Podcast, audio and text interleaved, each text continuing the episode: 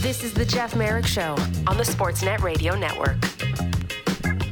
Welcome back to the program where this is the question Was the Jonathan Quick trade the most important one at deadline?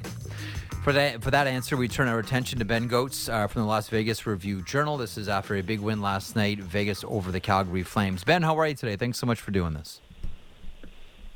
Hey, not too bad. Just dealing with the latest as the goalie carousel turns uh, out here in Las Vegas. But what else is new for this team right now? Right, it's like Spinal Tap drummers. You know, every uh, every couple of shows, boom, there's another one, uh, cloud of smoke. But you know, not not to make light. I mean, a couple of players went down yesterday. I know Logan Thompson is the big story. Before we get there, is there an update with Reilly Smith and the LBI lower body injury? Haven't gotten one yet today. The obvious expectation is that he will miss Saturday's game against the Edmonton Oilers, which is a very huge game for the Knights. Uh, so even that, regardless of what happens afterward, is obviously a key loss for the Knights because he's been such a yeah. consistent player for them through the years, and obviously lately he's just been uh, on fire. That injury uh, snaps his nine-game point streak, which was tied for uh, the franchise record. He's been really involved in all situations for the team. So we're waiting for more of a you know further update, a more detailed update. We'll see if we get that today from mm-hmm. Bruce Cassidy. But as of right now, just the expectation is he's going to be out uh, at least one game. Okay, uh, the biggie, Logan Thompson, um, injured back, injured. Uh, doesn't sound good. What do you hear? What do you know about the Vegas goaltender? I want to get to quick here in a second, but what do you hear about Logan Thompson? Yeah, I think they're still figuring out exactly how long this is going to be. But obviously, anytime a goalie comes out the first game, he's back after six weeks off with a lower yeah. body injury. It's really scary. I think the scariest part, I think, if you're the Knights and you're watching, is that Thompson took himself out of the net. Obviously, the first time this happened in Minnesota, he was down for a while. Trainer came out, looked at him. They went back to the locker room. I mean, this time it was Thompson making a save kind of staying down for a little bit, and then he just took himself off the ice. Which, if you know, you know Thompson's backstory and how hard he had to work just to get himself in a crease into you know an NHL ice sheet, I think it says a lot when he's the one removing himself. Yeah. From that game. So obviously the fear is, you know, he re aggravated something. We're still waiting to hear officially if that is the case. That certainly, I think, is the likely outcome here. And uh, if so, and if he is going to end up missing significant time again, that's obviously a huge blow to the Golden Knights. Yeah, it's uh, it, it's massive, which is why you know I, I, wake up this morning and think, you know what? When I look back at trade deadline for all the big name players that went from the west to the east and all the huge names flying around, um, maybe the best deal in and around trade deadline time, or maybe maybe the most impactful deal is going to turn out to be the John Quick deal that man, uh, just considering what Vegas right. is going through right now and the uncertainty about Logan Thompson and and and when or if he's going to be able to to make his way back, and if so, how impactful will he be?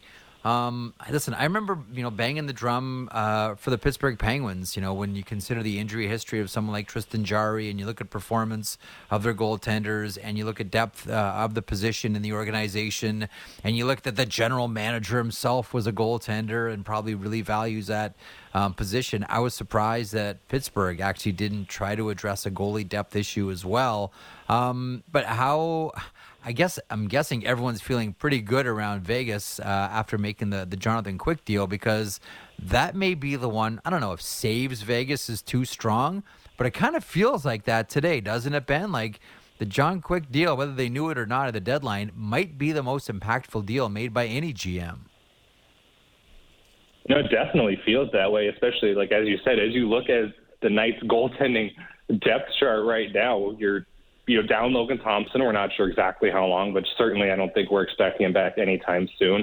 You're down Adin Hill, his backup for most of the year, who, as we've last heard, is not skating yet, so you're not expecting him back uh, anytime soon either. And then you've got Laurent Brossoit, who has played really well, but in only a three-game NHL sample size this year, is coming off an off-season hip surgery of his own and has really never had to kind of carry the mail in the NHL. So if you're the Knights and you're with the best record of the Western Conference and Pacific Division, still, despite all this going on, and you don't add a yeah. goaltender who's been able to kind of give them consistent starts, I mean, you're really up a creek at that point. And the crazy part about the, the quick deal is, as you mentioned, it might be the most impactful thing, but even for the Knights themselves, it was probably one of the you know easier deals to get done. It was only a seventh round pick to the Columbus Blue Jackets, giving up goaltender Michael Hutchinson, who would get to play in a game for uh, the NHL team here this year.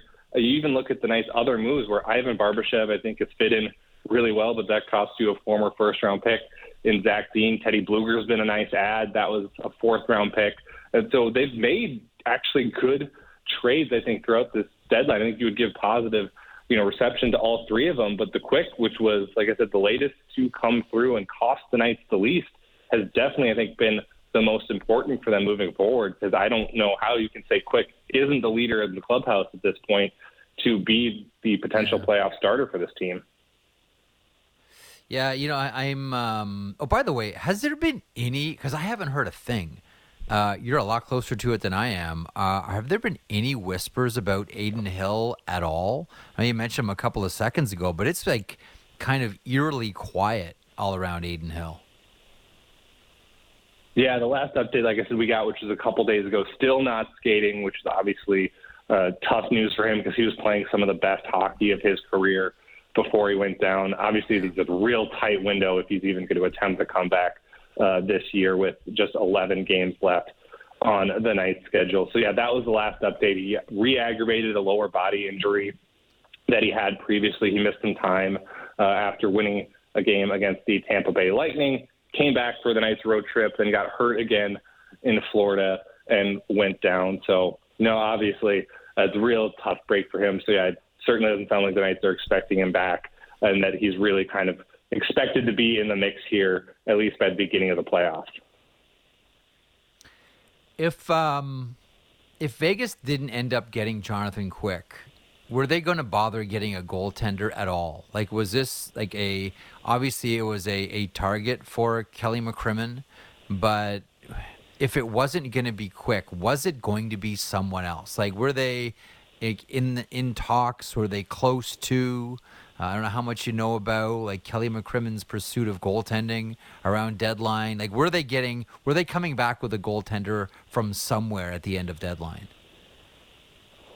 I do believe that was the plan. They had scouting meetings where they reviewed a list of goaltenders that they thought were going to be available. They tried to figure out what could happen, and then, as you said, I think the quick trade almost kind of fell in their laps a little bit, where you know they make the deal the day after he gets officially dealt from the Los Angeles Kings to the Blue Jackets. And I think for them, with you know the acquisition cost being what it was and how low it was, I think it just made sense to kind of move him up the top of their list with all the other business that they wanted to get done at the trade deadline. But I definitely think that was something that they were exploring uh, even beforehand, knowing that they weren't exactly sure when Thompson and Brossoit would be ready. And of course, as we found out, they probably weren't 100% confident that even if Thompson came back that he could hold up. And uh, Hill at that point had already uh, suffered his first lower body injury that he later re-aggravated. So I'm sure there was concern in the back of their mind as well. So I definitely think adding goaltending insurance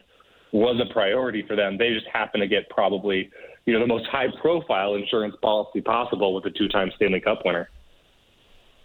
Yeah, and had a, a, goaltending season for the ages back in, in 2012 where there was no better goaltender on the planet um, than Jonathan Quick. Uh, you mentioned Ivan Barbashev a couple of seconds ago as well, and sometimes it's, again, not always the headline maker that turns out to be the most impactful acquisition at trade deadline time. What was it? I like, I'm going to just betray my bias here. I've always liked Barbashev.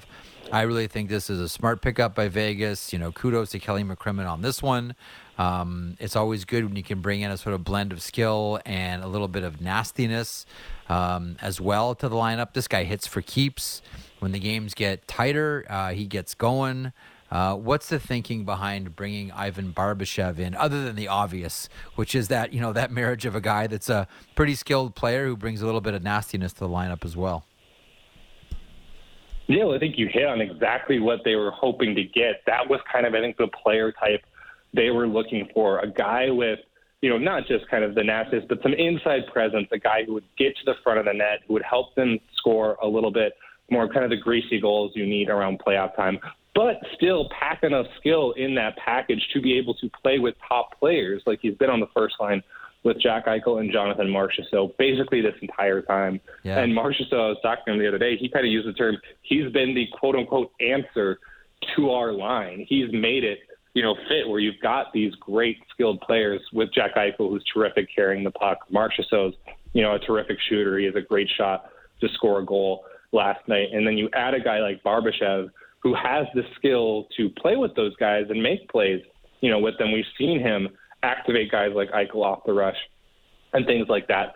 But then when they get in the zone, he's always around the front of the net, screening, going for tips, deflections, which is just doing some of those little things that help those two skill guys out. And like I said, it kind of feels like, you know, to use a big Lebowski line, he's the rug that tied the room together in terms of that Knights' top line. And so I think that was certainly the kind of guy that they were looking for at this deadline. He just happened to kind of check all the boxes they needed in one go.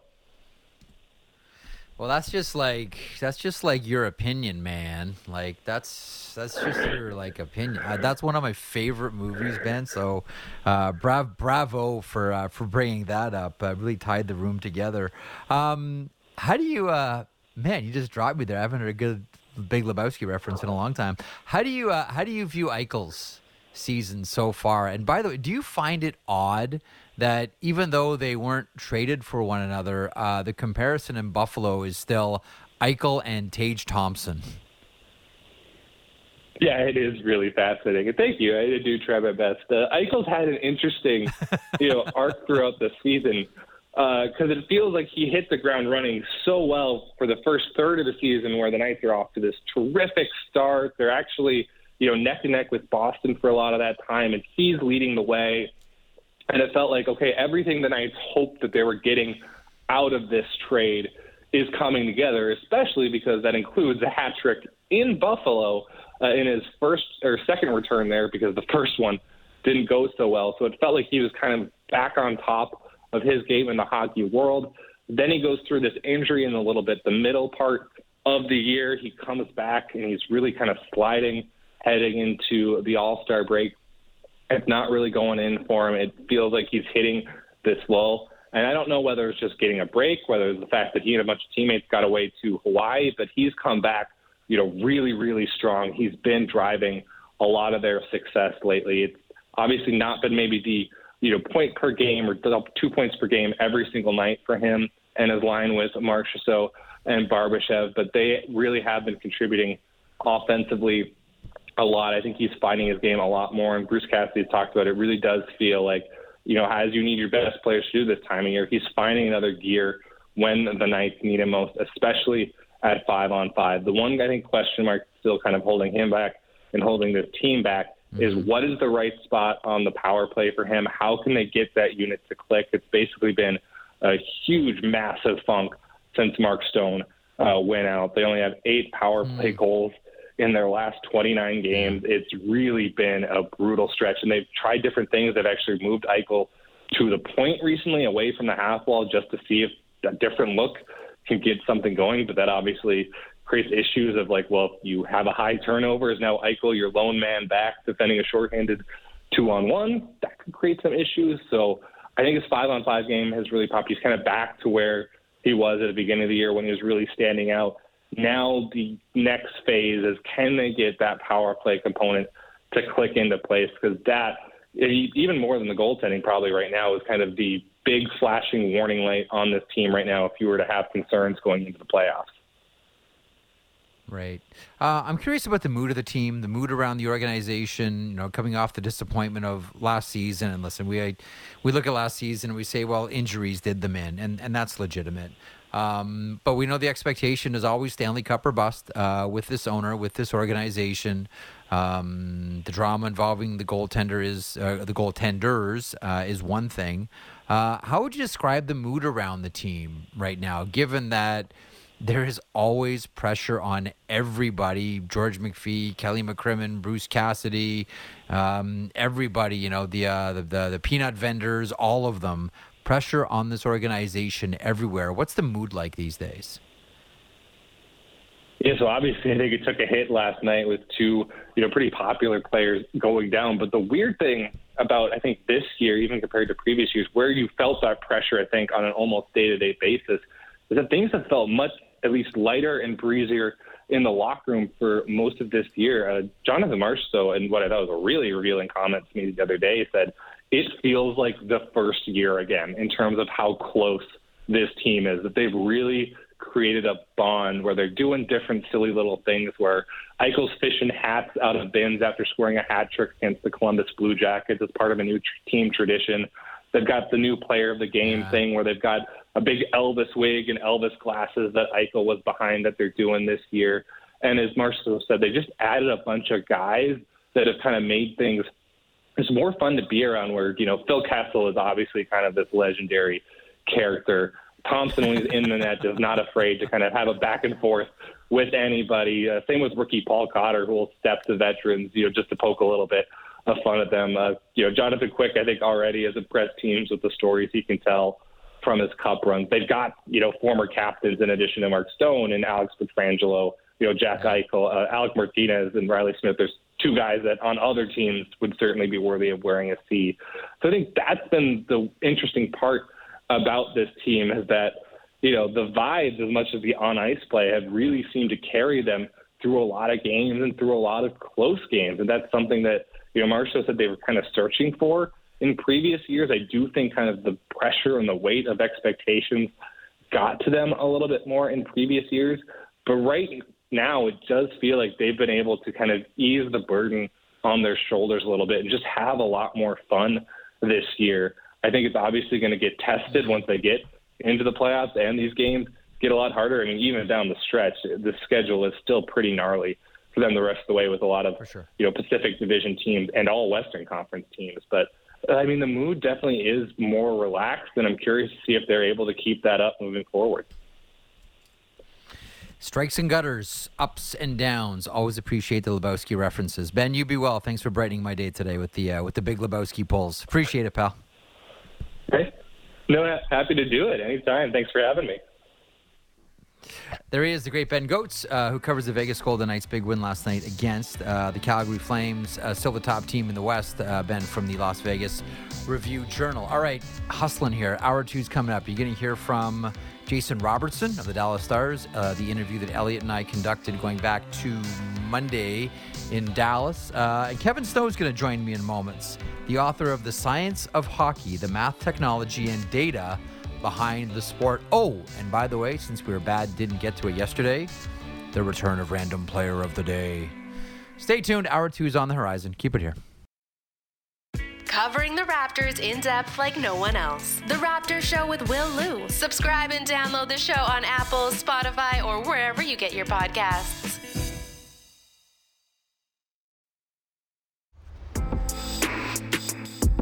This is the Jeff Marek Show on the Sportsnet Radio Network.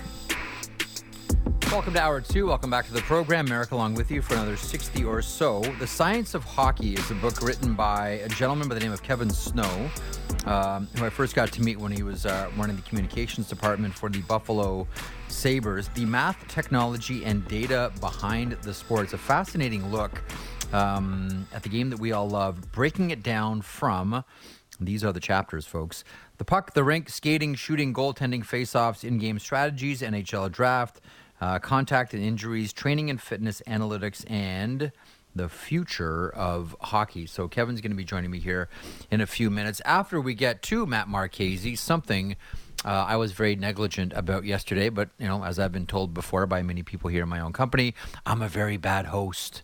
Um, Maddie, who are we talking about today? So uh, we're talking about Paul Lawless today, and there's a there's a little bit of a backstory here, and I'll give you a, a small little story. Uh, it's from Jennifer okay. and Nolan Kaufman. Now, Jennifer's maiden name is Lawless, so she was very interested in this. Now, uh, every time they were at a Cyclones game, they That's would see awesome. the retired number for Lawless. It, it, and she said it always caught their their eye because it was her maiden name. So she she thought, mm-hmm. did Gary Lawless play hockey and in Cincinnati? And it turned out to be Paul Lawless, and he did play in the NHL. Yeah. So that's why she wanted to know a little bit more about Paul. Lawless.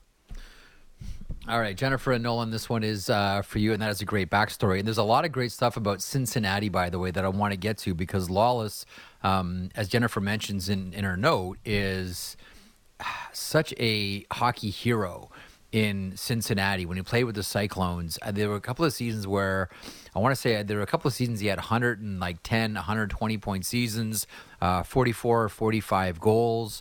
I'm going to get to Cincinnati here in a second, but Paul Lawless when I think about him, the first thing that comes to mind, and he played with Hartford, Philadelphia, Vancouver, and Toronto. I don't think I'm leaving any teams out there. Um, he was fast, man. Played uh, played as junior with the Windsor Spitfires in the early '80s. Was sort of up and down between the Windsor Spitfires and the Hartford Whalers, uh, the team that drafted him 14th overall in the 1982. That is the Gord Kluzak draft. He was quick. This guy had fast feet. Like every year in the OHL, he won fastest skater, coaches poll, all of it, fastest skater. He was just that guy. And there are some players that we look at and we say, born in the wrong era.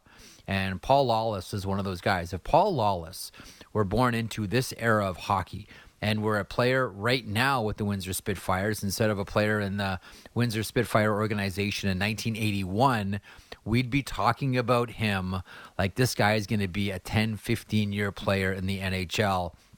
This guy can flat out fly. Um, he is part of a record with the Hartford Whalers. Uh, that occurred on January 4th, 1987. Two goals and four assists against the Toronto Maple Leafs, good for six points. Um, a record that was tied twice by Ron Francis and won by Eric Staal. Now, the trades are interesting. So he gets traded from Hartford to Philadelphia. That would be a left winger for left winger swap. Uh, Lindsay Carson goes the other way from Philadelphia to Hartford. Okay. Philadelphia, he gets traded to the Vancouver Canucks for someone who I can still remember my cousin Steve from Livonia, who took me to Joe Louis Arena when I was a kid and said, I want to show you the future of the Detroit Red Wings blue line. Uh, a guy that's going to, you know, be the, you know, top defenseman in the NHL for a, for a decade. And that man was the man that was traded also for uh, for uh, for Paul Lawless and the Philly Vancouver deal. Willie Huber, Maddie. Willie Huber goes the other way. But then, and here's where this gets a little bit intriguing. He goes from Vancouver to Toronto in exchange for Dallas Stars head coach Peter DeBoer, who he would have missed by I think one or maybe two seasons. DeBoer played with the Windsor Spitfires as well. Uh, DeBoer played on a team uh, alongside Florida Panthers head coach Paul Maurice, uh, but no, they did not overlap uh, in Windsor at all. Okay, so done with the NHL. He goes to the International Hockey League, and as Jennifer points out, plays with the Cincinnati Cyclones. Uh, on his team, players like the legendary Don Biggs. Anyone who follows minor hockey in North America knows the name Don Biggs. His son Tyler Biggs was a first round draft pick uh, of Brian Burke on the Toronto Maple Leafs. Donnie Biggs was a legendary minor hockey score, minor league hockey scorer, like elite, elite, elite. Um, Dallas Eakins would have played on that Cincinnati Cyclones team as well. Um, you know, in in in today's game where it's less on get to the inside, get to the inside, this, the, Lawless just would have been great.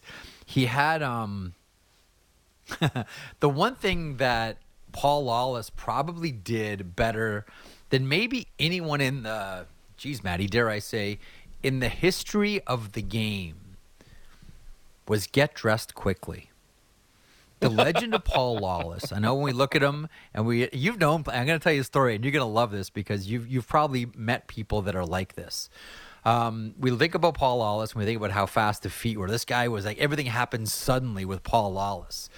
So t- he would drive teammates crazy because what he would do in the dressing room is he would bring a putter and a golf ball and would have a little paper cup and this is the way he would relax before games. He would he would just putt to clear his mind, relax. And it would be like he would start getting dressed, literally, Maddie, five minutes before they had to get out on the ice. And I'm not sure if guys ever timed him, but anyone that I've ever asked about with Paul Lawless and, and getting dressed, they say he could do it in two minutes. Apparently, no one got dressed quicker than Paul Lawless. Um, he uh, he used to have a saying as well. One player told me this: when you're on a like a two on one or an odd man or whatever, a two on two, if you dump the puck in on his side, he would skate off and go to the bench right away. and if you ever gave him grief on the ice, you'll love this one, Maddie. His retort back was always, "You dumped it in." You go get it. I'm not playing fetch for I'm not playing fetch for you. So he's playing in Cincinnati and the Cincinnati Gardens is a fascinating place because it's like a mini Maple Leaf Gardens. Like that rink, although it only held uh, 10,000, uh, it's a 10,000 seat venue, I believe. It was constructed to look like a miniature Maple Leaf Gardens. And when Lawless was there, it was a, uh, a Florida Panthers uh, affiliate, and Dennis DeRoger was one of the was one of the coaches. Um, they ended up punting him um, because he kind of wanted a sort of dump and fight kind of kind of team, and that's not what the uh, the Florida Panthers were all about. About this would have been the time when Bobby Clarke was running the team. Chuck Fletcher would have been the general manager. Um, of the minor league operation, and they fired DeRoger and they brought in Terry Murray. All right, like whoa, big time coach, big time hockey name here. But there's there's one thing I want to end on when it comes to uh, when it when it comes to uh, uh, to Paul Lawless and the Cincinnati Cyclones. Have you ever heard of Dennis Wildman Walker? No. Does that name ring a bell for you at all? So in Cincinnati, uh, there's a, a legendary um, radio broadcaster uh, by the name of Dennis Wildman Walker. And he was, uh, you know, legendary broadcaster in the city of Cincinnati. Was also the in arena announcer for the Cincinnati Cyclones. Now, as I understand it, Wildman Walker still goes to Columbus Blue Jackets games. I don't know if he's a season ticket holder. I don't know how often he goes, but he has been known to populate nationwide arena um, the wild man still goes there. And as part of a radio stunt, and this would have been when um, uh, this would have been when Lawless was still there.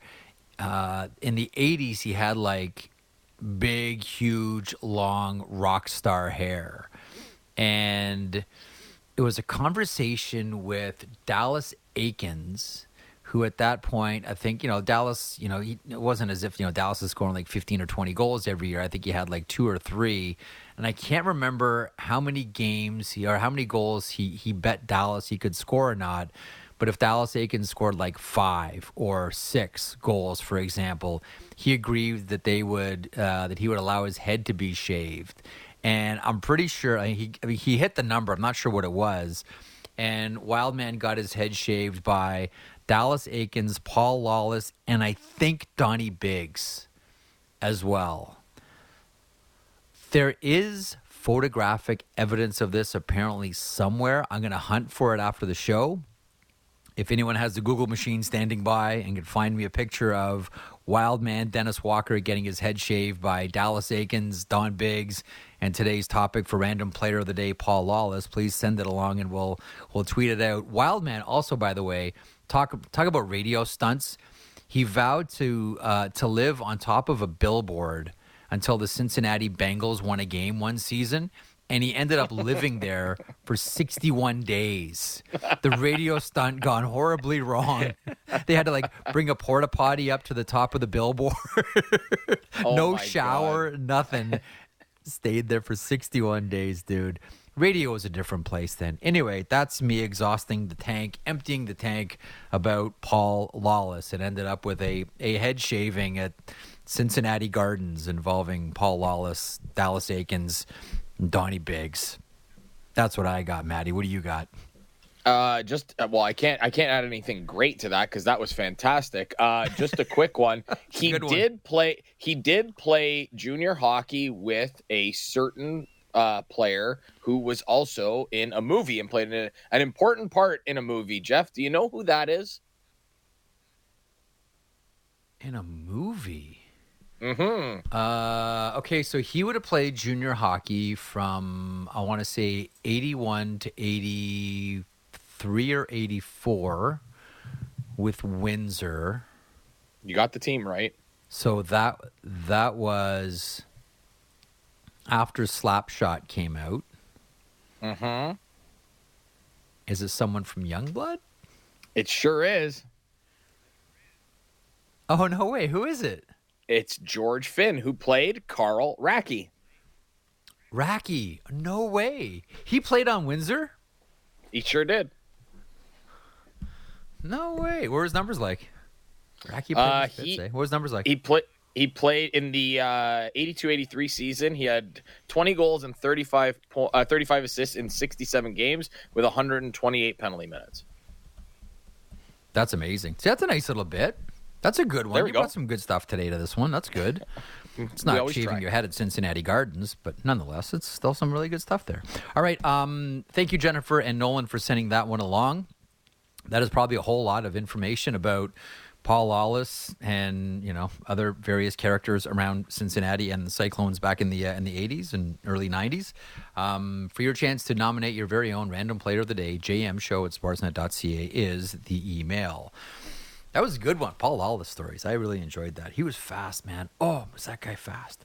Okay, I want to talk to you about a book that I read on my way back from Dallas uh, a couple of days ago. It's called The Science of Hockey The Math, Technology, and Data Behind the Sport. Now, I met Kevin Snow when he was working with the Buffalo Sabres about a million years ago, uh, and he's a very accomplished hockey thinker um, writer as well, and we'll bring him onto the program to talk about his latest, The Science of Hockey. Kevin, I know I blathered on a bit about um, uh, Paul Lawless and the Cincinnati Cyclones, so thanks for hanging in there, as I'm sure you're waiting on hold saying, how much goofy information do I have to listen to until I can talk about a very serious book? No, not a problem, Jeff. I always enjoy the random player of the day segment, and I think you're probably the only one in the hockey industry that can blather on like that about Paul Lawless for endless amounts of time. But it was enjoyable, that's for sure. You, you, you, the, uh, the the secret that I've learned, Kevin, is if you're not sure about something, say it loud. A lot of people in our industry have sort of caught on to that, and you can make a, a good, I said you can make a really good living being a BSer. So don't be too. And you do it, you do it Uh, well, thank you for the compliment. Thank you, sir. I have you fooled. I have you fooled. Tricked him again. Every two weeks, a paycheck shows up, and my wife says, "I thought I heard someone yelling, stop thief.'" Um, I love this book, Kevin. I, uh, I I really enjoyed this. I, I knew that I wanted to when I when I sat down to read it that I didn't want to read this book.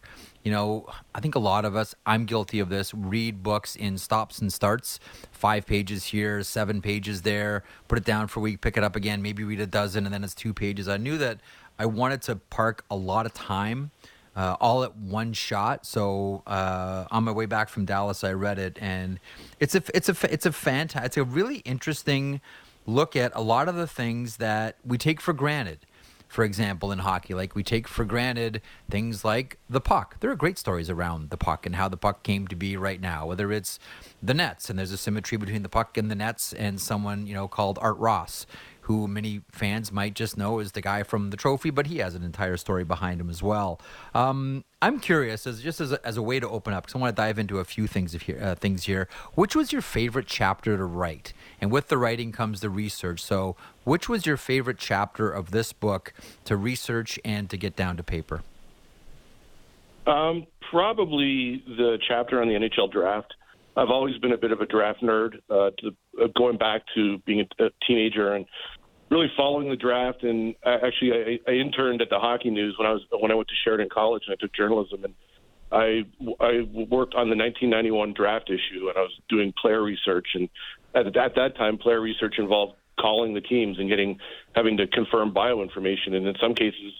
I was talking directly to players to find out where they played minor hockey. I, I remember speaking to Pat Falloon on the phone one day about getting his stats and things like that. And so it's always kind of fascinated me just in the process of how the scouting takes place, uh, not just on the ice, but off the ice. Now, the way the combine's been incorporated into it and why the different elements of the combine come into play.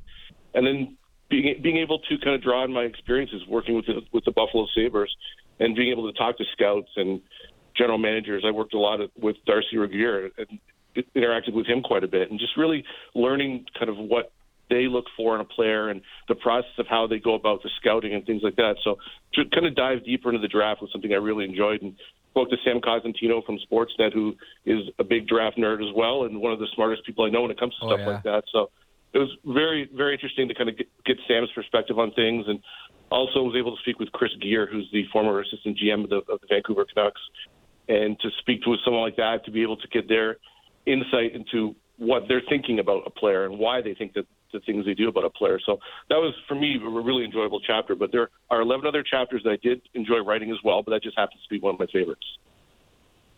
Uh, I loved that one. Um, that's chapter eight, the NHL draft, and I'm with you. Like we're both draft Nixon. And by the way, I have, you know, that draft issue that the Hockey News puts out uh, every year. I mean, that used to be like pretty much the only place you can get information on the draft. Right? This is you know well before you know the the internet and, and websites like Elite Prospects and anything like that, or you know having you know Sam on staff with us to be able to to put all these th- these things together, and Jason Bukala working with us as well, um, doing uh, doing similar. That hockey news draft issue, like I would gobble it up. I would take it everywhere, memorize it. I was a guy that like wouldn't leave the television, watch the draft from beginning to end. Like I was, and still am very much. It's real, real treat to be part of it. Um, I was always that guy. And one of the things that I'm really fascinated about in the draft is, I wonder if at some point this may be counterintuitive, but you say to yourself, is there too much information out there that it can actually cloud your judgment when it comes time to choosing hockey players? And I'll give you an example.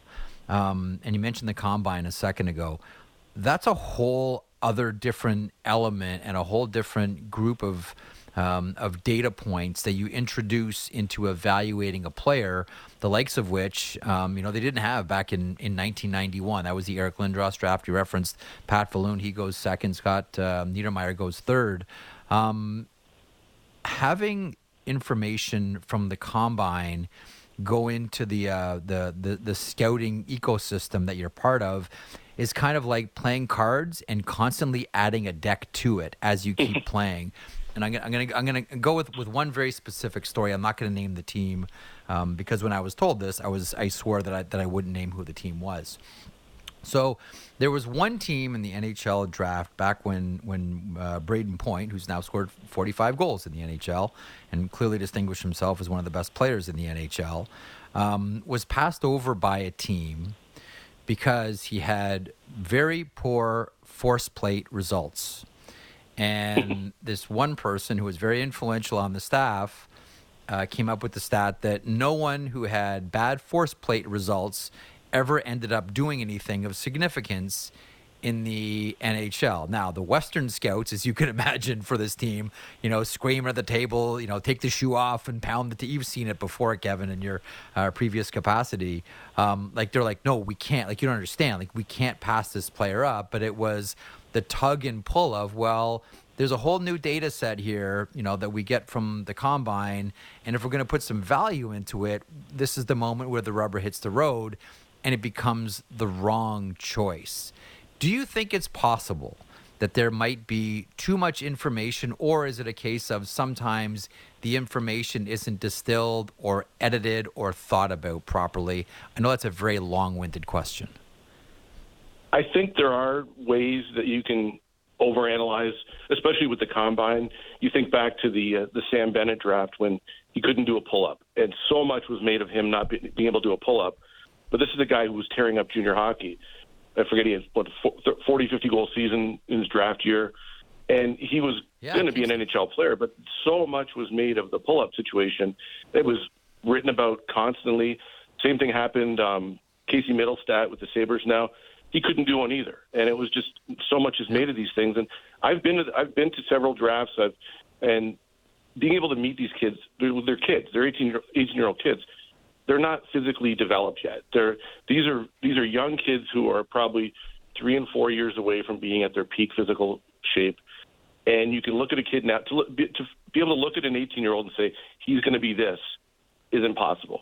You can use the the the, the combine testing is really a, a product of analytics, and you can use some of those things to put into place, saying, okay, well, if he if he can do the force plates now, what what what's his potential three years down the road in terms of strength? And there's there's those things you can incorporate Right. into it, but it's li- literally impossible to really look at an 18 year old and kind of project three or four years out. And that's why I think in the NHL draft in general is one of the most difficult ones to to analyze because of you, you look at the NFL draft, you're drafting 21 year olds who yeah. may not be in who may not be in the NFL for another two or three years, or in the case of baseball, three and four years out. But again, these guys are 21, 22, 23 by the time they make their, their debut in the in their their own sport. But we're we're expecting hockey players at 18, 19 years old to be in some cases the savior of a team, and sometimes it works out, sometimes it doesn't. So I think yeah, there's definitely a way that there's too much information out there that it gets it's overanalyzed is probably the best word for it, but it's necessary in some Yeah. forms. But to, to to think you have to use every single piece to analyze a player is wrong. Hundred percent. You know, it- it's interesting. I had one conversation at the combine with one, uh, with a trainer from one team, and I said, you know, what do you what do you get from this? And he said, to be blunt, there's only one thing that I pull out of this thing. And I said, what's that? He said, where players are are are predisposed to injury. He said that that's that's about the only thing of value that, that I take out of this. Like, okay, is, is you know is the is the hip firing uh, enough? Like, is the you know where where where are his shoulders at? Is there a predisposition to somewhere on their body? Uh, he said that's that's one of the main things we take out of here. One of the other really interesting chapters. I mean, I'm I'm going to bounce around here a lot on you, Kevin, but I really enjoyed your book, and I want to be as as thorough as I can be in the in the time that we have. I really enjoyed the stuff on shooting, and and I'll tell you why because I foolishly believed, uh, because I was told this, and we all were growing up. There's an old saying in hockey, I'm sure you heard it a million times, and we all believed it because we never questioned things like this. You can't teach touch. Goal scorers are born. Mike Bossy was born that way. Jari Kurri was born that way. We know now that that's not true and we have a lot of science behind it, a lot of investigation behind it. Um, give us a, a quick riff on on the shooting chapter here and what you've learned about shooters in the NHL now that we didn't know before. And dopes like me grew up parroting back, "You can't teach touch. You can't teach touch." Well, the thing I take away from the shooting chapter is just, you know, you think back to when we were growing up, it was always about weight shift. When when a player's shooting, it's back foot to front foot. Just you'd, you'd stand and Yep. shooting pucks against the boards or in your driveway, whatever, or tennis balls, and just it was just the repetitive motion of just shooting. Whereas the way that NHL is developed now, it's about sh- it's about shooting at speed and deception and footwork and you know the the, the stride formation as they call it, where the player the players a left-handed shooter is now shooting off his left foot instead of driving towards his right foot, and these are six foot five guys who can move and, like Connor McDavid, Tage Thompson in Buffalo.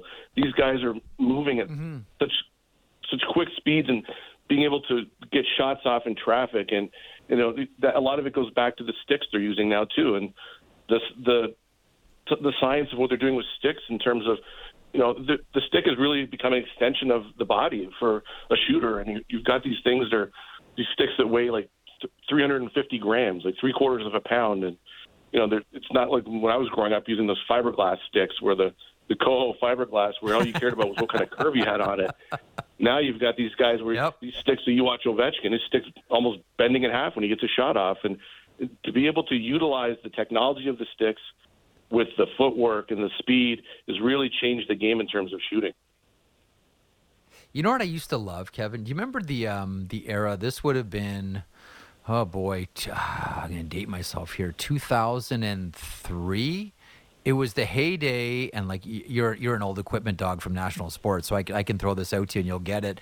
Yep. The heyday of the um, the TPS XN10s, which everybody had to have. So Brad Jansen would have been the main stick rep, and everybody in the NHL was racing to get TPS XN10s and there were only a few players that could that really had the hands to use some of those those early composite sticks. Like, sure, your shot goes real hard, but taking hard passes was really challenging. Like, if you're Mats Sundin, sure, no problem.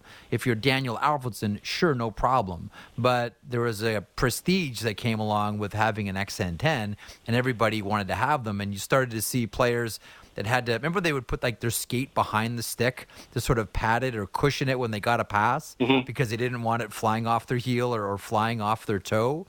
Like I look at the development. I'm glad you mentioned sticks. I look at the development of sticks now uh, to sticks then, but also the skill set. And the one thing that I'm always reminded of is as I watch like my kids play minor slash youth hockey, that you know they'll never play a game with a wooden stick, so they'll never have to make that transition. They'll never have to make that change. They just grew up with composite sticks. They always have. But I remember watching way back in the early 2000s, guys, you know, really struggling as the game changed from wooden sticks to composite technology. I know there was the the Easton, uh, the Easton phase in there in between as well, but the ability and the hands that come along with being able to use that technology, I think, are a big part of it. And a lot of it is kids didn't have to stop doing something and relearn something. They just grew mm-hmm. up knowing all of our sticks are composite, so this is how we learn how to shoot, and this is how we learn to take passes. Do you have a thought on the evolution of the stick?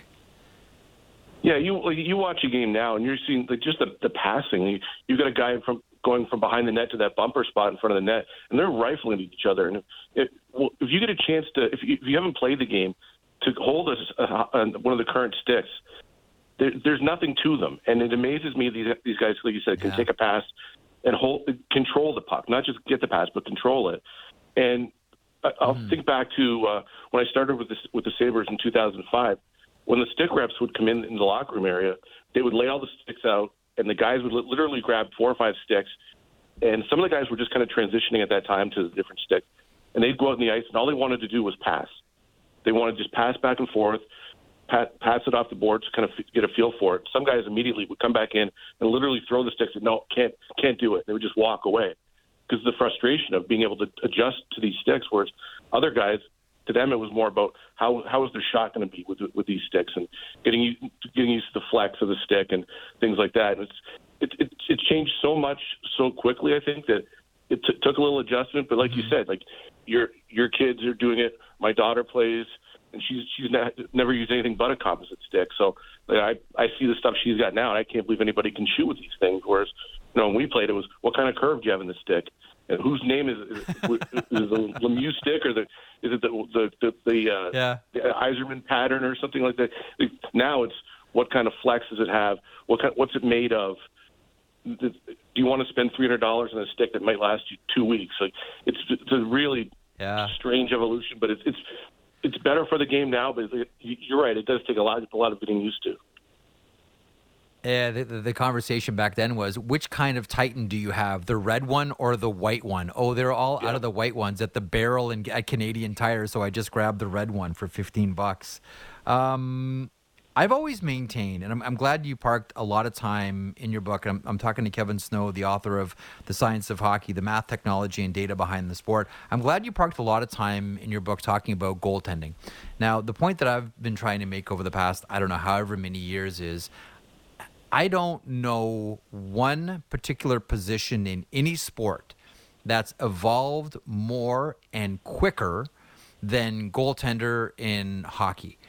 You know, you look at goaltenders, you know, even 20 years ago, and they play profoundly differently than they do now. Go look at goalies from the 80s. Go look at goalies from the 70s and, and into the 60s and keep going all the way back.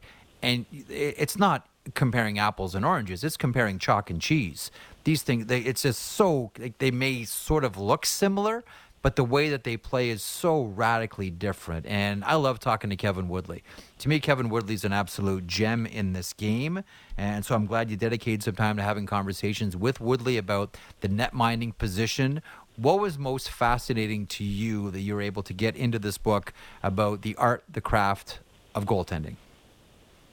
Well, as you like to say, Jeff, I, am of a certain vintage where I remember the guys of the, the Grant Fuhrs and the Mike Vernons back in the day. And if you think of some of the most iconic uh, images of a guy scoring, uh, player scoring from the wing, like Gretzky scoring against uh, St. Louis, I think it was, or no, Calgary, sorry, and then Yzerman scoring against Calgary, St. Louis, yeah, over the shoulder. Yeah, yeah. The, just those those blasts from the wing and just the way the goalies are, they were positioned that the Grant Fuhr looked like he was falling down all the time. He kind of was shuffling around in the net, and Vernon was very low and hunched up in, in, the, in the crease. But now the game has really evolved to the point where it's about movement and efficiency. How how efficient a goalie is in their movements, and you hear the term a quiet a quiet goalie a lot. They're, they're not flying around. Their head isn't whipping around. You know, the game has become so much more east west than north south. It's about how they how their post play is and how how they can react to shooting how, from the one side to a play in front of the net, and how how quickly they can push off and get across the net. And the term mm-hmm. the goal tracking the puck is used a lot too, and that that comes in, into yes. play with the efficiency of movement and just how the goalie now it's it's almost the less movement the better. Whereas before it was just get up and flop around like the Dominik Hasek era, where he's laying there flailing at pucks. You don't want that now. You want the goalie who can go post to post, move move get stay in front, not not be chasing the play and constantly swimming back into the net. So it, it, it's really evolved into a game where it's it's not just about a bigger goalie; it's how they move and how quietly they are, and how they can really kind of see the play in front of them. You know, it's interesting because Woodley always makes this point with me when we talk about athletic goaltenders. You know, we tend to think like, oh, the wildly acrobatic. And he said, well, hold on a second here. That just means you're out of position. He said, in the yeah. goalie fraternity, uh, being an being an acrobatic or athletic netminder means you're able to get to position quickly and efficiently and get ready to make a save that everyone looks at and says, "Well, that was easy." Actually all the pre-movement before the save is all the hard part and that takes great athletes and that's why Carey Price was probably the best of the uh, of the last generation and certainly Henrik Lundqvist as well. Um, Kevin I'm up I'm up against the clock but I wanted to make sure that we had a, a long time to talk about this and I've been encouraging everybody to, to pick this one up. It's one of those books that allows hockey fans to learn to love and understand the game that they already love, but love it in a different way. And that's where I really find value uh, in this one. You know, I've talked about sticks before, I've talked about pucks, and I've talked about goaltending and the, the future of hockey, but the way that you write about it, uh, is it is is intriguing, is fascinating, is educational, and this is a treasure, man. I know I'm going on about this book like it invented oxygen, but I really liked it. It was a, a really great read, and I, I, encourage everyone to pick it up. The science of hockey, the math, technology, and data behind the sport. My guest has been the great Kevin Snow. Kevin, thanks so much for this. Stay in touch, pal. Thanks for having me on, Jeff. Take care. There is Kevin Snow. Uh, used to be the communications director with the Buffalo Sabres, media relations coordinator, um, and now an, an outstanding, uh, outstanding hockey writer slash researcher. Uh, gonna hit a break. Uh, ch- check this book out. Like if you're looking for a new hockey book to read, that's the one. Um, going to come back and hear from Jason Robertson uh, of the Dallas Stars. Elliotte and I sat down with him on Monday. The full interview is available on our podcast. They came out earlier on today. In the meantime, quick break, back with a clip from Jason Robertson of the Dallas Stars. Keep it here.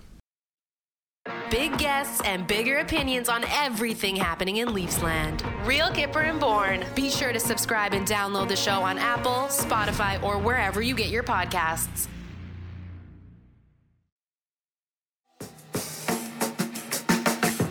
This is the Jeff Marek Show on the Sportsnet Radio Network. One final thought. I love getting these DMs, and they're open. I leave them, I read them, get back to you. Um, from Sean quote the last drive is what led me to being a non-parent coach in Stouffville couldn't love it more Out of boy. Um, all right welcome back to the program we're gonna wrap up with um, part of an interview that Elliotte and I did with Jason Robertson of the Dallas Stars on Monday uh, in Dallas before their morning skate. We were there and you know did a number of interviews, whether it's uh, Jake Oettinger, Jim Nill, Pete DeBoer, Max Domi, a few that I'm leaving out, Wyatt Johnston. Uh, as well. Um, Dallas really opened our doors, uh, their doors to us, and were really accommodating and essentially let us go wherever we wanted and talk to anybody. Um, pretty much anybody that we wanted on camera uh, and for the podcast as well. So, in that spirit, we present uh, Jason Robertson, uh, accomplished goal scorer, and you know one of the players that we point at when we say both on and off the ice. This guy is kind of the future of hockey. Here's Jason Robertson from the 32 Thoughts podcast on the Marek Show. Enjoy. Jason, first of all, thanks for making time. Second of all, I'm curious what you think about when you look at the season that you're having. This is one of the best individual seasons any Dallas Stars player has ever had. Back to back 40 goal seasons, first time anyone from the Dallas Stars has done that. Does any of that really matter to you? Or what do you think about when you think of this season that you're having and your breakout season last year? Well, uh, I think I just keep representing Dallas as much as I can. Um, you know, I'm just the type of player to try to go out and produce and produce. And I think with every year, still trying to get better, and that's kind of shown over the past few years. I mean, it's only my third year this year, so I had a lot of improvements. I still think I can improve more in certain areas, but the improvement kind of reflects on the stat sheet. But I think, uh, I mean, you know, what team's playing super well this year, right? I don't want to jinx it, but you know, my line's plus thirty. You know, this year, you know, it's probably probably Yeah. up there in top, you know, forward. So definitely that's underlooked stat. That's pretty important to to everyone. I love talking to goal scorers, and I'm always curious about one thing because you established yourself as one of the best in the NHL last season. Is it harder this season to score? Because I'm figuring, I mean, teams are game planning for you. Do you find it tougher this year at all? Yeah, I mean, I don't think it's tougher. I think there are definitely people more, pay more attention. Um, the line matchups, you know, sometimes are are a little a little funky as, as I'm used to. But I mean, at the end of the day, you're still trying to take advantage of what they give you. And you look at McDavid this year, and I'm, I'm not saying I'm McDavid, but McDavid has 60 goals here, and everyone knows that he's the best player in the world. So he's still proving he's finding ways to do it. So uh, for me, I just you know I'm on the ice with tremendous amount of talent, and that allows me to to get open, to get into spots, and to feed me the puck. And certainly our power play is really good this year too, which allows me to to get more more chances and more opportunities. So, uh, and I'm sure it's gonna gonna get more tough and more difficult as the years go by, but. Hopefully, I can take that next step and the confidence and really striding to be the better player and hopefully uh, be able to score more goals. All right, I have a few questions that have come out of these answers. Number one, when you say the line matchups are funky, who are you seeing more of this year that you never saw before? I wouldn't say that. Actually, the only reason I say that is, and it's actually kind of funny because we're playing Seattle tomorrow. But you know, we were in Seattle this past week, and we played them two games there.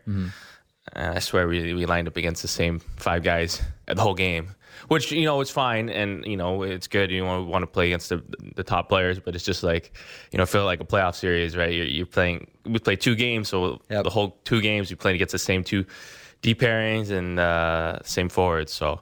Uh, we play tomorrow, so uh, but that was a little funky, and so that's what the first thing came on my top of my head is this past road trip. But But you want that, don't you? yeah, I mean, Like you want to play against the top. I would love that because it's like it's also predictable. I know what I have to do. I know what their tendencies are as much as they know what mine are. everyone has an idea. I mean, Joe, I'm sure has been like that for his whole career, basically his whole career. Um, Roope too, but I wouldn't say beginning of the year wasn't that as uh, as that funky, but I mean like uh, you know hard or or as accurate line matchups as opposed to the end of the year. But I mean, when it comes to playoff time, it's it's gonna happen, right? Your overtime winner against Calgary was one of the nicest OT goals of the season. And I don't know how many times I, I must have watched this thing. I watched it while, while it happened on TV. And since then, I've watched it about a, dozen more times. And so much in there is great. Whether it's the toe drag, whether it's, you know, moving Markstrom across. But the thing that really I keep coming back to is how high your hands are on your stick when you take that backhand. Like that's a really high level shot. Two things. Can you walk us through that OT winner? And two, how often are you working on your backhand? First, I'll answer your last question first on my backhand. I, it's funny one of those things that you know you don't really appreciate the backhand, but I mean, there's only certain areas where you use a backhand shot, and that's whether you're free in front of the net. I mean, you can't take a backhand shot from the top of the circles unless you know your Datsyuk and you know you're going bar down and backhand. It's hard. Yeah. So it's rare that you're going to take that good of a backhand shot and get that much power on it. So you don't use it as often as you think or would like to use. So, uh, you know, you definitely try and practice, but and stuff. But I mean, the only time you're using is if literally you're one on one with a goalie Yeah. because someone's checking you. It's it's hard as a backhand. So it's not often you get to do that. But as far as the goal, I mean, just playing hockey out there. I mean, just knowing that the game situation. You know, there's only 15 seconds left, and I mean, you're just trying to make that last you know effort to try to score a goal and this thing comes natural not natural to me it just kind of surprises me you know i've tried a couple times this year to you know put that little flair not never in overtime or, or certainly at that stake more so in games that are kind of out of hand and you know you want to try something something fun or, or something get the guys on the bench excited about sometimes it actually works. I just don't get the shot off i want. Uh, because on five on five i just get checked by some other guy. But i mean i guess in three on three there's a lot more ice and a lot more space to operate. And you know, in that one play, I think you know the defenseman has to respect Roope beat his guy up the ice and mm-hmm. kind of sucked him back.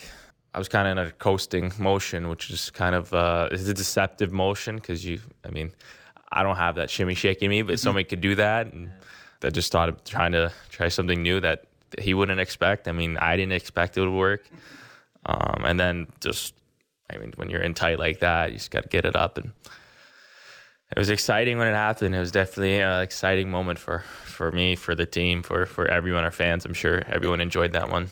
You know, Connor is going to win the Hart Trophy. We all know that. But the conversation uh, around the Hart Trophy is still interesting outside of Connor. And you're in there.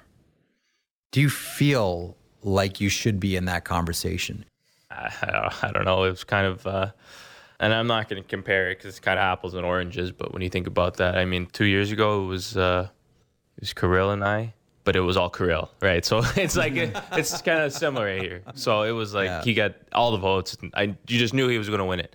So I, I don't really think about that. I mean, it is one thing or another. But if I could be player that the team wants me to be, I mean, you know, it's an individual trophy, and I think for McDavid, he's what 35, what 40 points ahead of the next guy. Yeah. I mean, it's lu- ludicrous, and it's out of this world. He's definitely our MVP and MVP of the league. So, um, but for us, it's you know, we got three or four guys, 30 goals, three guys with 30 goals, 30 plus goals. You know, Johnny just hit 20 goals. We, everyone's producing in our team, and we're all reaping the benefits of, of what we've been doing all year. You know, that structure and what Pete's done and, and everything. And I've been one of the bigger, fortunate guys to be able to do that, and they put me in a position to do that. So I, I don't really think there's, there's there's an MVP of the, of the year, definitely, and it's McDavid. What he's doing is incredible. But Yeah. for our team, the Dallas Stars, I think it's it's more so um, everyone buying in and guys reaping the benefits. We've talked a lot about McDavid and the game against the Oilers. After your collision with McDavid, you're skating off. Ekholm says something to you. What did he say? Well, no, it wasn't anything bad. I mean, you know, he just told me not to. I think stick my leg out again. Uh, and I told him like, I, I'm not gonna try to do it again. I mean, God, I'm not gonna try to hurt. I was never trying to hurt the guy. I mean, so it was. Uh, it was just one of those things that you know I've never had. I don't think I've ever had one of those things in my career yet where I had kind of that uh, knee on knee collision. But I mean, whatever it is, what it is. But certainly I'm not a dirty player. I think I'm still that guy. Like I'm not a dirty guy. I'm not gonna I'm not gonna try to do it again. But uh, yeah, it was uh, one of those things where I'm sure I hope if someone did that to me, I mean someone on our team would, you know, confront the guy, but whatever. It is what it is. It's hockey. It's hockey. That's uh, Jason Robertson of the Dallas Stars. What I liked about that answer is the pause, and when we uh, when we put out the video of the interview, you can really see how Jason Robertson is wrestling with how he's going to answer the question. and if you've done this long enough, you know when someone's trying to, you know, put some perfume on the answer here uh, a little bit. Um, but that was, you know, going back to the Edmonton game when Robertson had the knee on knee accidental. Like Jason Robertson's not going after anyone's knee, especially not Connor McDavid. Had that situation, and uh, on their way off the ice, he was. Uh, how shall we say, Matt Marchese? He had a um, an exchange of ideas um, with uh, Edmonton Oilers uh, defenseman. How about that? Mattias Ekholm I- deciding to exchange some ideas with Jason Robertson. I, I do like how Robertson at the end is like, I hope that if somebody did that to me, that one of my teammates would say something, but I don't know. I was hoping that you know Jamie Benn might come and straighten someone out on my behalf. That would certainly be really nice. Um, Jason Robertson of the Dallas Stars. Did you watch much of that or any of that uh, Dallas Pittsburgh game last night? I watched a little bit of it. I watched more near the end because I was kind of flipping through a bunch of things, but you know, Oh, the end was awesome. Third period was yeah. great. Well, J- Jake Oettinger was just on another planet last night. Like he was good. And you know what? Like I, I wanna I wanna look at the Penguins week and say it could have gone so much better. Like they they go and throw everything they can at Dylan Ferguson, know, who makes forty seven saves. Game? No, but but they lose the Ottawa game, game. They were fantastic. Yeah, but they Yeah, lose yeah, the yeah, Ottawa game. Right? And so Ferguson was incredible. They threw everything in the kitchen sink at him. They threw everything in the kitchen sink at yeah. Oettinger last night. Like we could be looking at them saying, they very Don't... they could have been three and zero. Oh. Yeah, the thing you you knew you're going to get that out of Oettinger because uh, I was at the game against Seattle on the what day would that have been Wednesday? Uh, it's the game against Seattle on the Wednesday. No, Tuesday. It was at the Tuesday game against Seattle, and the whole team was. They just come off a 12 game road trip, um, and they'd finish up against uh, Calgary on the Saturday, and you could just tell that they were off. Like you know that first game back after the long road trip, where it's like you've kind of let yourself sort of decompress a little bit and you got to crank the machine back up. You could tell that was Dallas in the ease for the first period for sure, and then for partway through the second, that's really kind of when Dallas got going. And in the process, I'll just be blunt, like Oettinger wasn't that good. He he really just wasn't, and it's very seldom that you're going to see two questionable performances back to back from Jake Oettinger. So. Mm you could pretty much be sure that the Pittsburgh Penguins, and they had a day rest, and the Penguins didn't. They played that game against Colorado. That you were going to get a great Jake Oettinger. And how many scoring chances? Like, did you watch that last minute? When uh, when they were just like I think it was like 10, 10 shots directed at the net. Like how many great yeah. game saving saves did Jake Oettinger make? Anyway, he was he was fantastic yesterday. But I don't know. I I mean, if you're Pittsburgh, you want to get the thing into overtime so you get a point, so you can create a little bit more of a, a cushion between you and the Florida Panthers. But I don't know. Pittsburgh played hard last night. They played the great game against Colorado. That's a tough back to back Colorado Dallas. I don't know. I kind of thought it was. I know that Ottawa game was a stink, but I think that uh, we saw this week how good Pittsburgh can be. Like that's the thing. We saw how great Pittsburgh can be. And again, like if if it ends up being Pittsburgh and Boston in the first round, I think Boston will win, but I'm not 100% just based on how we've seen Pittsburgh play at certain times this season, goaltending is going to be a problem, especially now with the Tristan Jarry situation. But I don't know, man. What's uh, as we wrap up the show? What, what stuck out to you as we wrap up the week and get into the weekend here? Well, it was a couple couple milestones. So one would be Connor McDavid gets to 60 goals. We know that one, but Sidney Crosby became the first, and I was kind of surprised yeah. by this, the first player to score 30 goals in his 18 year old season and his 35 year old season. Wow, 35 plus. Yes, we really need to stop being surprised at anything Crosby does. But uh, your point is a good one. Uh, hey, listen, don't forget um, Hockey Night in Canada on Saturday. Uh, Leafs and Hurricanes, Blue Jackets and Habs, Sens and Devils. Those are your early games, 7 o'clock Eastern. Uh, later games, Canucks and Stars, Golden Knights, and the Oilers. That's a big one. All the action gets underway with Hockey Central at 6.30 Eastern with your host, Ron MacLean. Thanks to everyone who took part in today's show, and a special thanks to Sat and Matt Marchese for filling in earlier on this week. Thank you, Jen Rolnick, for making it look good, and Lance Kennedy always makes it sound tasty. Have a great weekend. Back on Monday with more of the Jeff Marek Show across the Sportsnet Radio Network, simulcast on Sportsnet 360. Have a great weekend.